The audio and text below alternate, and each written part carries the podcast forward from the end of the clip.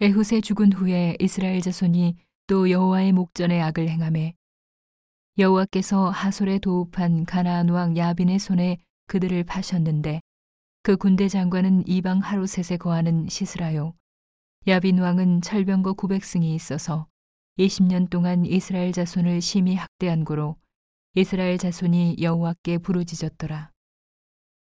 그때에 라비도세 안의 여선지 드보라가 이스라엘의 사사가 되었는데 그는 에브라임 산지 라마와 베델 사이 드보라의 종려나무 아래 거하였고 이스라엘 자손은 그에게 나아가 재판을 받더라.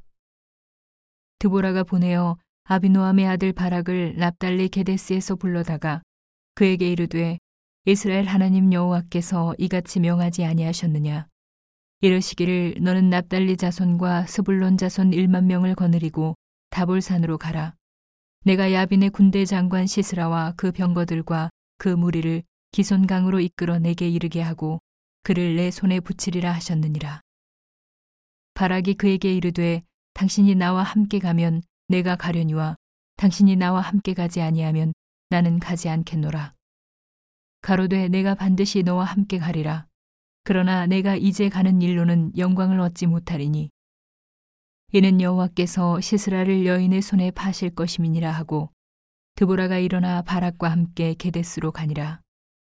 바락이 스불론과 납달리를 게데스로 부르니 일만인이 그를 따라 올라가고 드보라도 그와 함께 올라가니라.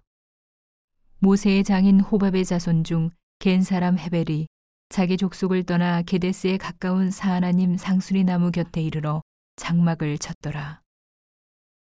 아비노함의 아들 바락이 다볼산에 오른 것을 혹이 시스라에게 구함에 시스라가 모든 병거 곧 철병거 900승과 자기와 함께 있는 온 군사를 이방 하로셋에서부터 기손강으로 모은지라.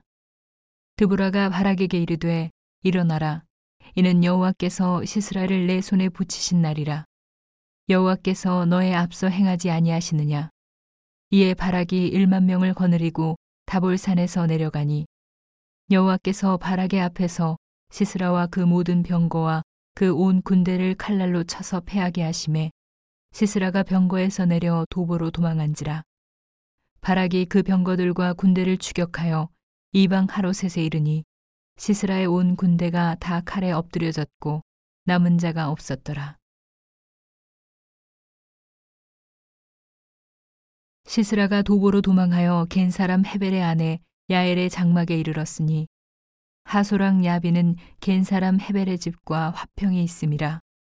야엘이 나가 시스라를 영접하며 그에게 말하되 나의 주여 들어오소서 내게로 들어오시고 두려워하지 마소서 하매 그 장막에 들어가니 야엘이 이불로 덮으니라. 시스라가 그에게 말하되 청하노니 내게 물을 조금 마시우라.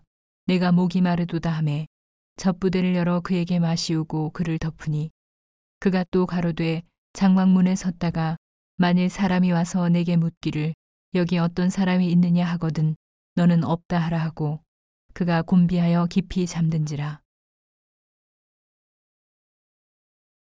헤벨의 아내 야엘이 장막 말뚝을 취하고 손에 방망이를 들고 그에게로 가만히 가서 말뚝을 그 살적에 박음해 말뚝이 꿰뚫고 땅에 박히니 시스라가 기절하여 죽으니라. 바락이 시스라를 따를 때에 야엘이 나가서 그를 맞아 가로되 오라 내가 너의 찾는 사람을 내게 보이리라. 바락이 그에게 들어가 보니 시스라가 죽어 누웠고 말뚝은 그 살적에 박혔더라. 이와 같이 이날에 하나님의 가나안 왕 야빈을 이스라엘 자손 앞에 패하게 하신지라. 이스라엘 자손의 손이 가나안 왕 야빈을 점점 더 이기어서 마침내 가나안 왕 야빈을 진멸하였더라.